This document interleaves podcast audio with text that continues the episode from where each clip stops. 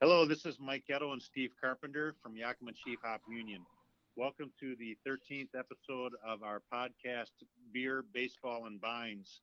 Today, we're very excited to be joined by Fieldworks Brewing John Gulger, uh, the head of brewing uh, uh, at at Fieldworks in uh, in Berkeley. Uh, big big uh, baseball fan, big Oakland A's fan, but most important, the maker of very good beer and and somebody we love to work with as as a brewer. Steve, what's going on in in in hops this week in in Yakima? nobody really cares because the Mariners are winning, and that's the important thing in life right now.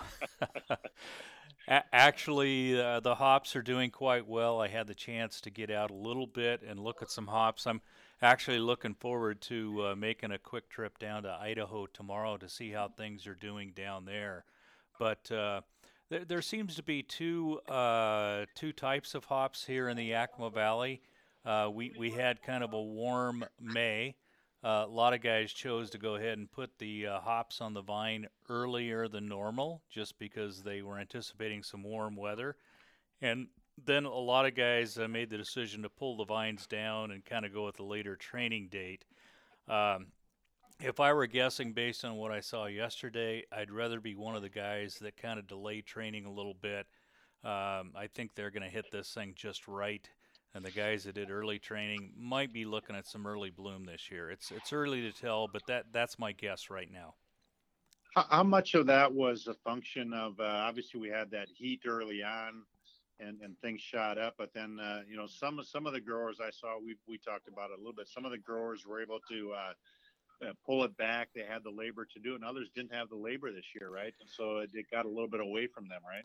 labor was a little bit of a factor for some folks. Uh, it's expensive to go back in there and just pull everything down, and when the labor supply is short, it's it's even more expensive, and it's it's tough to get the people out there to do it. But uh, I think most of the guys that did that are are thankful they uh, spent the extra money, and uh, proof will be in the pudding. We'll we'll know at harvest time whether it was a completely right decision or not. But uh, uh, so far it looks like the uh, the right one to make. As you say, you'll you'll have your uh, you'll have your crop estimate in October.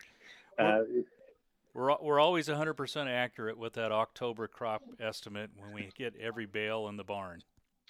When do you get to a point when you are, say, 95% confident about the crop size? Is it uh, is it mid August or is it first week of September, or do you really have to wait through all of harvest to get to that uh, level?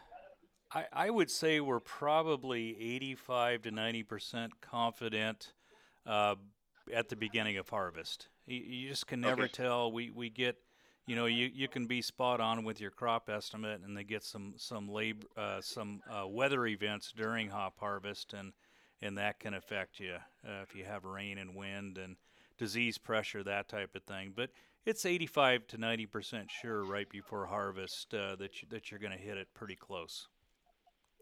Oh, good. Well, let's yeah, let's uh, that's enough of the hops for the moment. Let's get John on. Uh, John, welcome to our podcast. Thank you. Have you you've been up to Yakima, right? You've gone through harvest. You've seen that, right? And uh, experienced uh, what selection's all about and harvest is all about.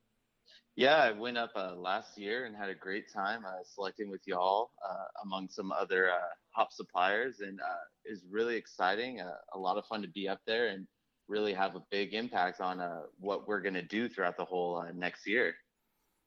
What what's been popular for you guys so far? Is is you know recipes? We've talked so much about that with our different guests. Recipes are changing.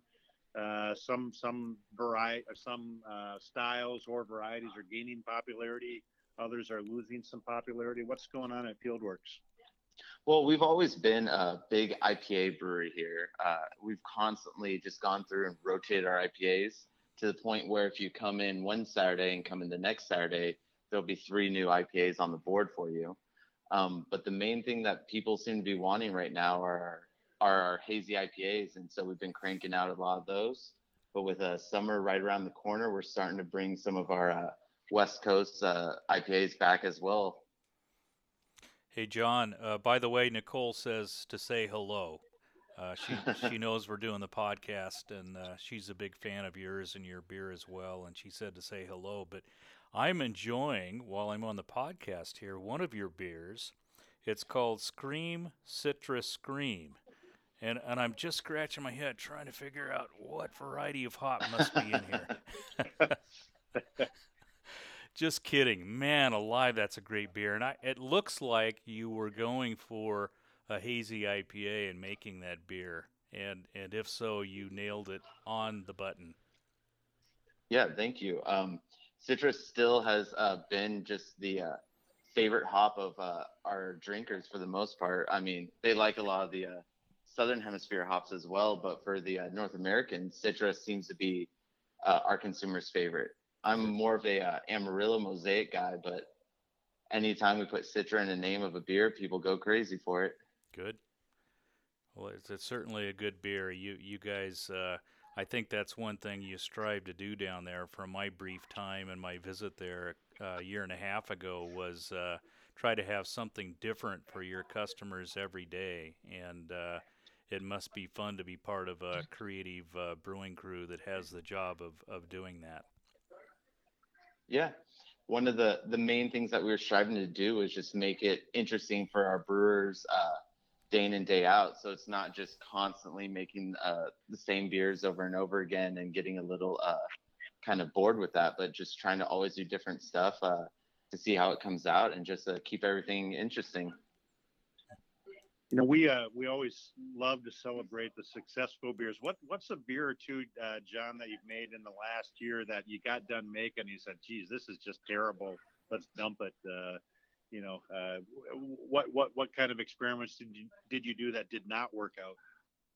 Um, well, we've done. I mean, sadly, like most breweries, we've had to dump some beers. But uh, one of the ones that hit hard, we tried to make a beer and just dry hop it with. I think we went with almost 17 pounds per barrel, and then that beer uh, just did not come out well. We ended up uh, extracting a lot of bitterness on the cold side, and we kept trying to wait and see if it would uh, soften up a little bit, and it just never did.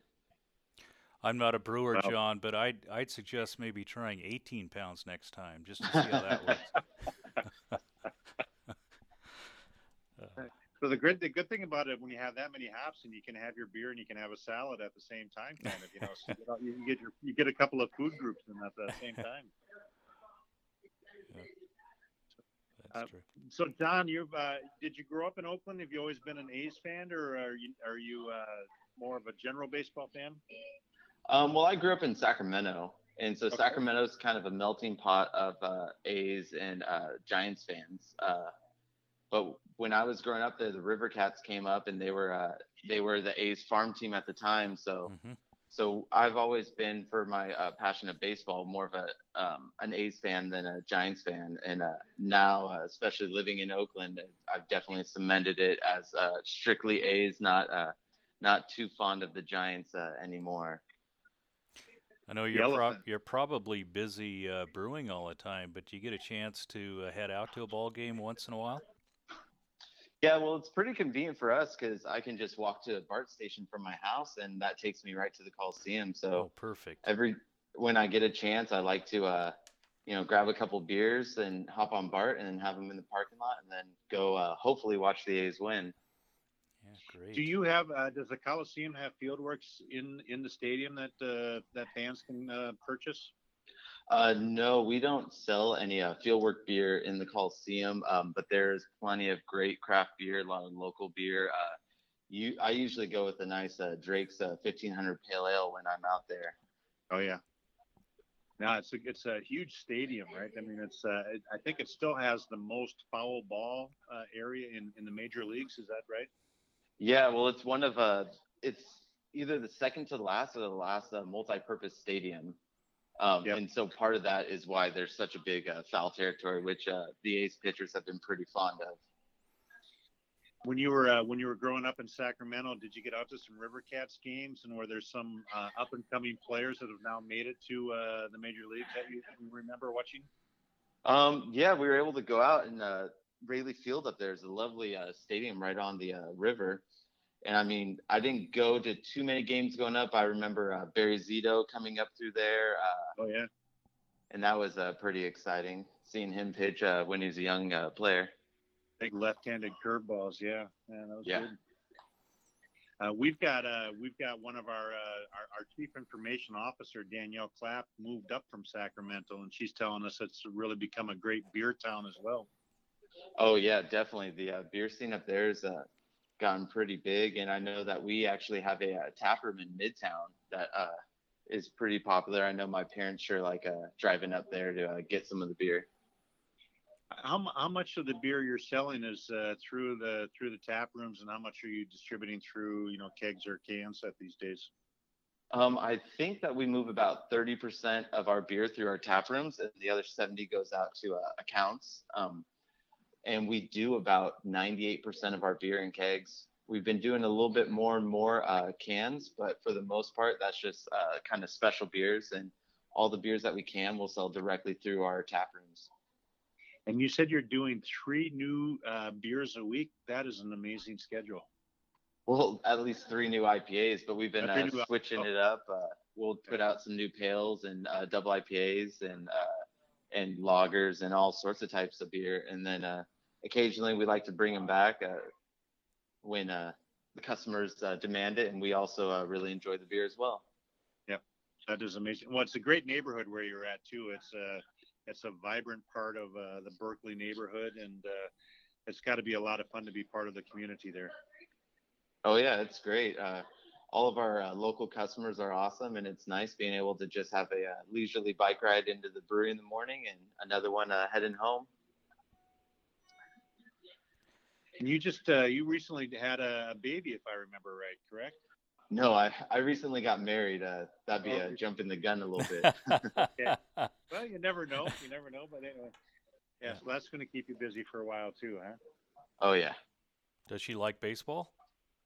She does, and she also likes beer, so it uh, oh. works out pretty well. Marriage made in heaven. Wonderful. Yeah.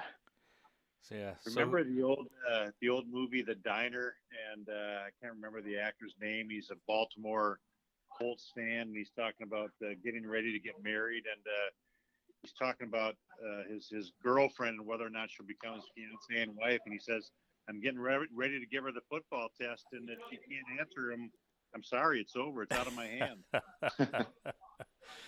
yeah, I. Uh, so, uh, John, uh, who's your uh, currently who's your favorite uh, Oakland Athletic?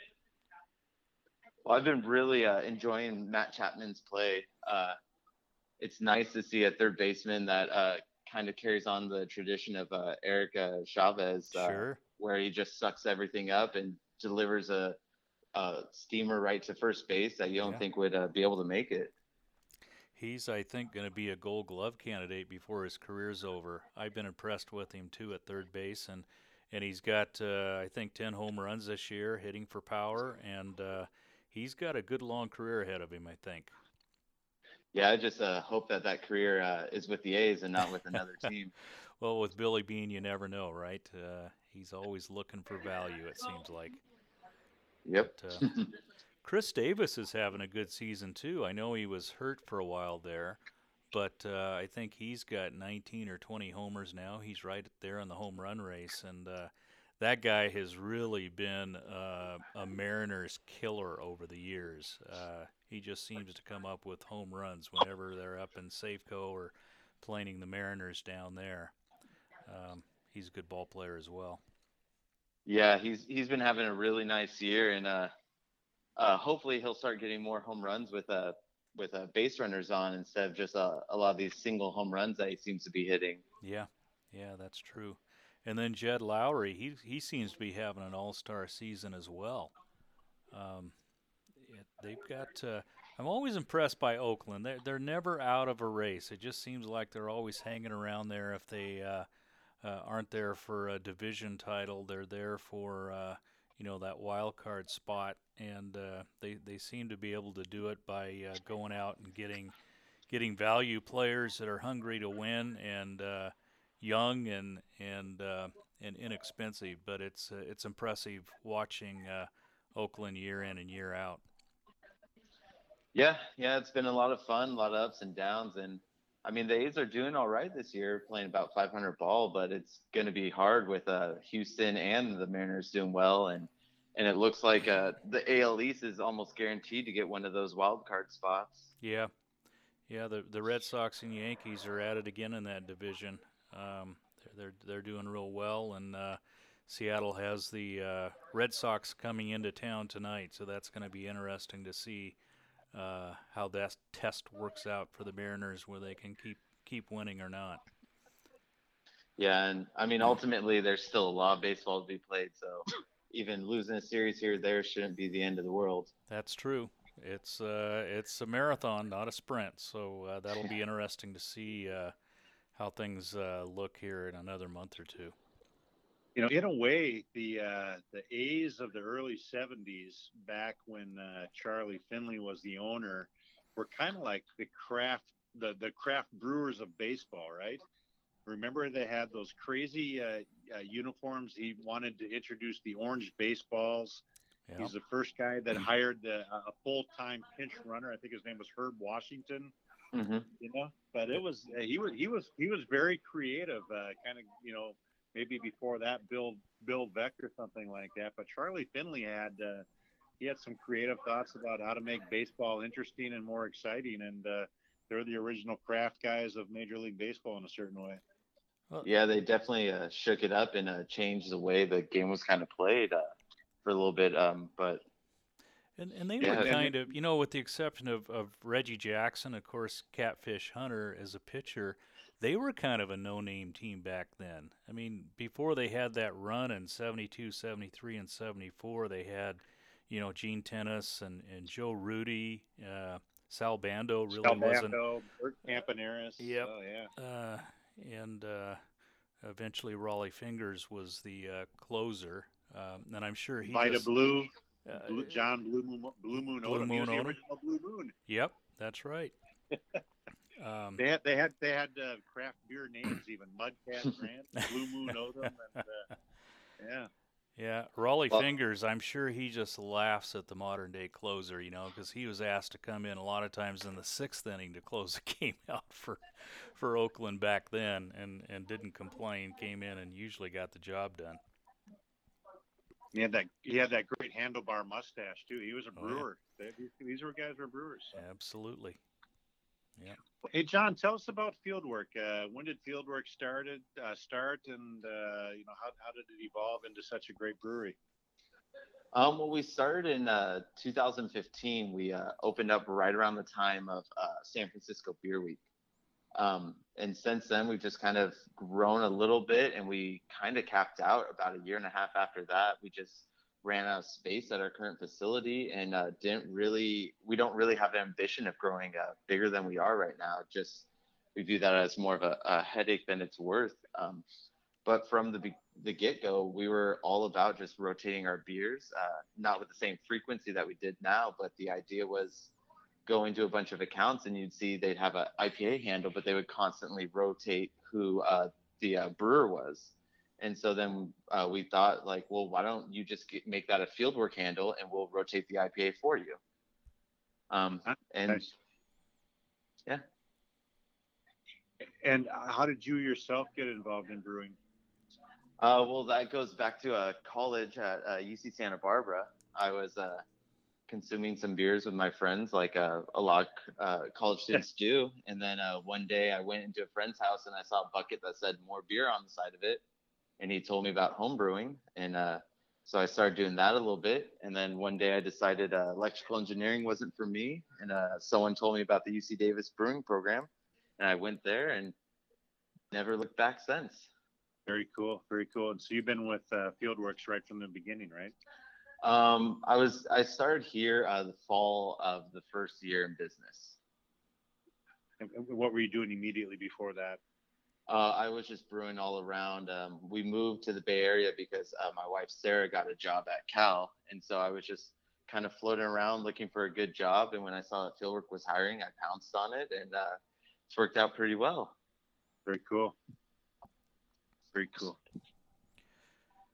Well, you guys are doing an amazing job making beer. I can tell you that. That's uh, a fun place, and my guess is uh, you guys continue to grow. What what what barrelage are you guys at right now?